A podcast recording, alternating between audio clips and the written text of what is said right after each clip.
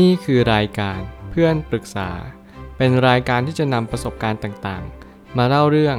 ร้อยเรียงเรื่องราว ให้เกิดประโยชน์แก่ผู้ฟังครับ สวัสดีครับ ผมแอดมินเพจเพื่อนปรึกษาครับวันนี้ผมอยากจะมาชวนคุยเรื่อง หนังสือ HBR 10 Must Read for CEOs ของ Harvard Business Review หนังสือเล่มนี้เป็นหนังสือที่จะอธิบายถึงคุณสมบัติของ CEO ซึ่ง CEO เป็นตำแหน่งที่ใหญ่ที่สุดในองค์กร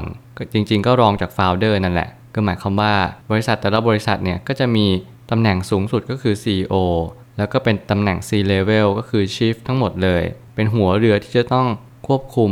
บริษัทหรือว่าควบคุมเรือให้ดำเนินต่อไปได้ ในมหาสมุทรและก็ในสังเวียนของธุรกิจ ซึ่งในความเป็นจริงแล้ว มันยากมากๆที่เราจะควบคุมเรือ ให้เราสามารถสู้รบได้ตลอดรอดฝั่ง แล้วแน่นอนว่ามันก็จะ ไม่ง่ายสำหรับคนที่ไม่เคยเรียนรู้ว่า CEO คืออะไร มีหลายคนอาจจะสงสัยว่าทุกคนสามารถเป็น CEO ได้หรือเปล่า หนังสือเล่มนี้ตอบได้ชัดเจนว่าไม่ใช่ทุกคนแน่นอน เพราะว่าแต่ละคนจะมีนิสัยหรือว่าสิ่งที่เราเป็นตัวเองเนี่ยแตกต่างกันไป เราจำเป็นต้องสอบทานตัวเองว่า เราเป็นคนแบบไหน เราเหมาะกับอะไร ไม่ใช่ว่าทุกคนเหมาะกับการเป็นผู้บริหารบางคนอาจจะเหมาะกับการเป็นลูกจ้างมากกว่า แต่แน่นอนว่าคุณสมบัติของผู้บริหารที่แท้จริงเนี่ย เป็นอย่างไร จริงๆ เราอาจจะไม่ต้องไป fix หรือว่าไปกำหนดเจาะจงว่าต้องเป็น CEO เท่านั้น ไม่ว่าจะเป็น leader ผู้นำหรือว่าหัวเรือ สิ่งต่างๆเหล่านี้จะเป็นตัวชี้วัดว่าเราจะสามารถนำทีมไปตลอดรอดฝั่งได้หรือเปล่า ผมไปตั้งคำถามขึ้นมาว่า เราจำเป็นจะต้องเรียนรู้ในการเป็น CEO วงเล็บ Chief Executive Officer เพื่อมีมุมมองแบบกว้างขวางมากที่สุด ถ้าเราตั้งคำถามว่า CEO คืออะไร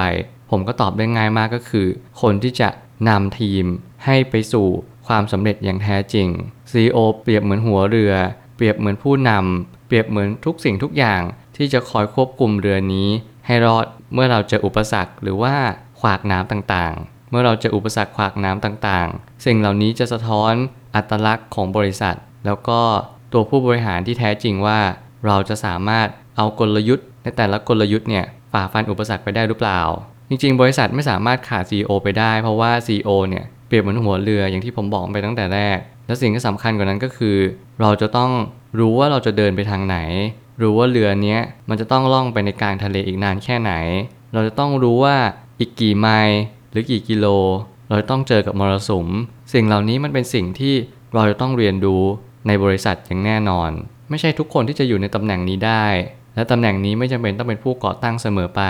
แต่คนที่จะมาเป็นต้องมีคุณสมบัติต่างๆ อย่างครบถ้วน คุณสมบัติอย่างแรกที่ผมเชื่อว่าจำเป็นสำหรับ CEO ก็คือ มีความผู้นำในการผู้นำเนี่ยเราต้องนำไปทางที่ถูกต้องด้วย คุณธรรมจึงเป็นสิ่งที่สำคัญอย่างยิ่ง เพราะว่าคุณธรรมจะนำพาสิ่งต่างๆ ให้เรารุดหน้าไปมากยิ่งขึ้น ถ้าเกิดสมมติเราไม่มีคุณธรรมเลย เราก็จะเลือกเดินทางผิด เราก็จะนำคนไปทางที่ผิดเช่นเดียวกัน สิ่งเหล่านี้เป็นตัวชี้วัดเลยว่าเราจะประสบความสำเร็จหรือว่าล้มเหลว มันอยู่ที่ตัวผู้นำเป็นสำคัญ เมื่อไหร่ก็ตามที่เรามีความผู้นำแล้ว สิ่งที่สำคัญคือเราต้องเข้าใจว่าอีกฝ่ายเนี่ยเขามีศักยภาพหรือประสิทธิภาพยังไง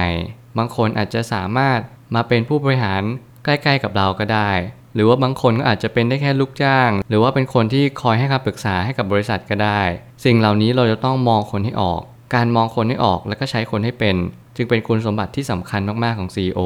เมื่อ soft skill มีความสำคัญอย่างยิ่งในการดำรงตำแหน่งนี้ หากคุณไม่มีก็สามารถฝึกฝนได้ แต่อาจจะต้องใช้ระยะเวลายาวนานพอสมควร จริง ๆ แล้วถ้าเกิดสมมติเรา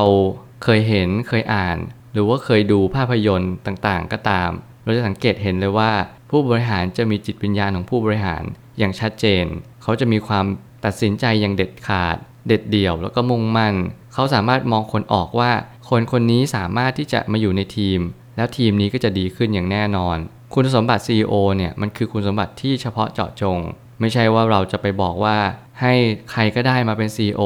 หรือว่าการเป็น CEO เนี่ยมันคือการสร้างขึ้นมา ผมคิดว่าทุกอย่างมันคือ born to be มากกว่า ถ้าเกิดสมมุติว่าเราสามารถสร้างกันได้ทุกอย่าง ทุกคนก็สามารถที่จะทำเหมือนกันได้ทั้งหมด แต่จริงๆมันมีเบื้องหลังแล้วก็เบื้องลึกกว่านั้นว่าทำไมแต่ละคนพยายามเหมือนกัน แต่ได้ผลลัพธ์แตกต่างกัน ผมก็ยังเชื่ออยู่เสมอว่าแต่ละคนมีความสังเกตไม่เท่ากัน การตั้งคำถามไม่เท่ากัน บางคนแสวงหาคำตอบมากกว่า บางคนเจอแหล่งข้อมูลที่ดีกว่า ซึ่งสิ่งต่างเหล่านี้มันหล่อหลอม ให้คนคนหนึ่งกลายเป็น CEO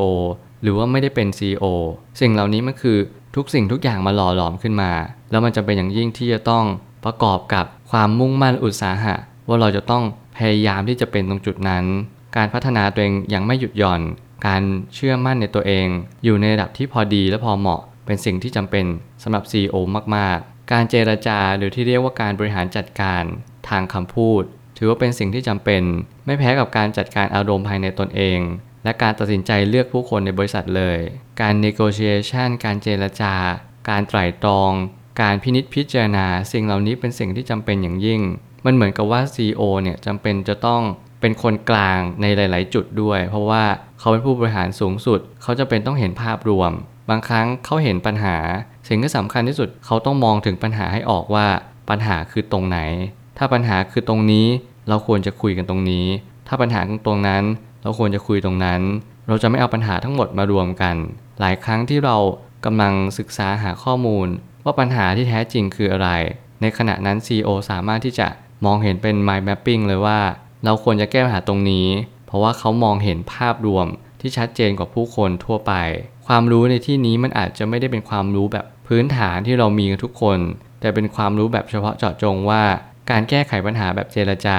เป็นการแก้ปัญหาที่ดีที่สุด เพราะว่ามันคือการที่เรามานั่งคุยกันมานั่งสนทนากัน แล้วมันก็เป็น skill หรือทักษะที่จำเป็นในยุคสมัยนี้มากๆ ไม่ใช่แค่สำหรับ CEO ทุกคนในระดับองค์กร ถ้าเรามี skill ในการเจรจาไตร่ตรองพินิจพิจารณา มันจะทำให้เราเห็นปัญหาออก แล้วเราก็ไม่จำเป็นต้องแก้ปัญหาซ้ำๆ เพราะว่าเราควรจะแก้ปัญหาที่เหตุ ให้มันตรงจุดมากที่สุด สุดท้ายนี้มองแบบมุมกว้างหมายถึง การที่เราสามารถเห็นภาพรวมของบริษัทได้ ว่าใครคือคนที่เหมาะสมที่สุด ไม่ว่าจะเป็นงบการเงินอัตราการทำกำไร และสิ่งที่จะต้องพัฒนาต่อยอดไป เมื่อหัวเรือหรือว่าผู้นำเนี่ยจำเป็นต้องมองภาพรวมอย่างชัดแจ้ง เมื่อนั้นเราจะรู้ว่า CEO จำเป็นต้องอยู่ในทุกๆ บริบท แต่ในทุกๆ บริบทเนี่ยเขาต้องเข้าใจอย่างละเอียดและถี่ถ้วนที่สุด เพื่อให้คนที่เข้าใจน้อยกว่าทำตาม มันไม่ได้หมายความว่า CEO เนี่ยคือจะนั่งเฉยๆ หลายคนอาจจะคิดว่าผู้บริหารสูงๆ ไม่ต้องทำอะไร แน่นอนว่าถ้าเขาเป็นอย่างจริง ๆ วันหนึ่งบริษัทนี้จะโดน disrupt หรือว่าโดนคนอื่นมาแทนที่ได้ เพราะว่าการที่เราไม่บริหารบริษัทอย่างถูกวิธี การที่เรานิ่งนอนใจหรือว่า การที่เราอยู่ในคอมฟอร์ทโซนนานเกินไปทำให้บริษัทไม่ได้เห็นภาพกว้างอย่างชัดเจน เห็นศัตรู เห็นภัยจะคุกคามบริษัทที่จะคืบคลานเข้ามามากขึ้นเรื่อยๆ สิ่งหนึ่งที่ CEO ต้องทำก็คือ ต้องรู้งบการเงิน ต้องรู้การบริหาร แล้วก็ต้องรู้ว่าจุดเด่นจุดแข็งจุดอ่อน จุดด้อยของบริษัทเนี่ยคืออะไร ถ้าเกิดไม่รู้เนี่ยก็ค่อนข้างยากพอสมควร แล้ว CEO ควรจะรู้ หรือว่าต้องรู้ด้วยซ้ำ พื่อบริษัทจะต้องขับเคลื่อนในทิศทางที่ถูกต้อง CEO จึงเป็นคำตอบของทุกๆ บริบทในบริษัท ผมเชื่อว่าทุกปัญหาย่อมมีทางออกเสมอ ขอบคุณครับ รวมถึงคุณสามารถแชร์ประสบการณ์ ผ่านทาง Facebook Twitter และ YouTube และอย่าลืมติด Hashtag เพื่อนปรึกษาหรือ f r ร e n d t a l k ด้วยนะครับ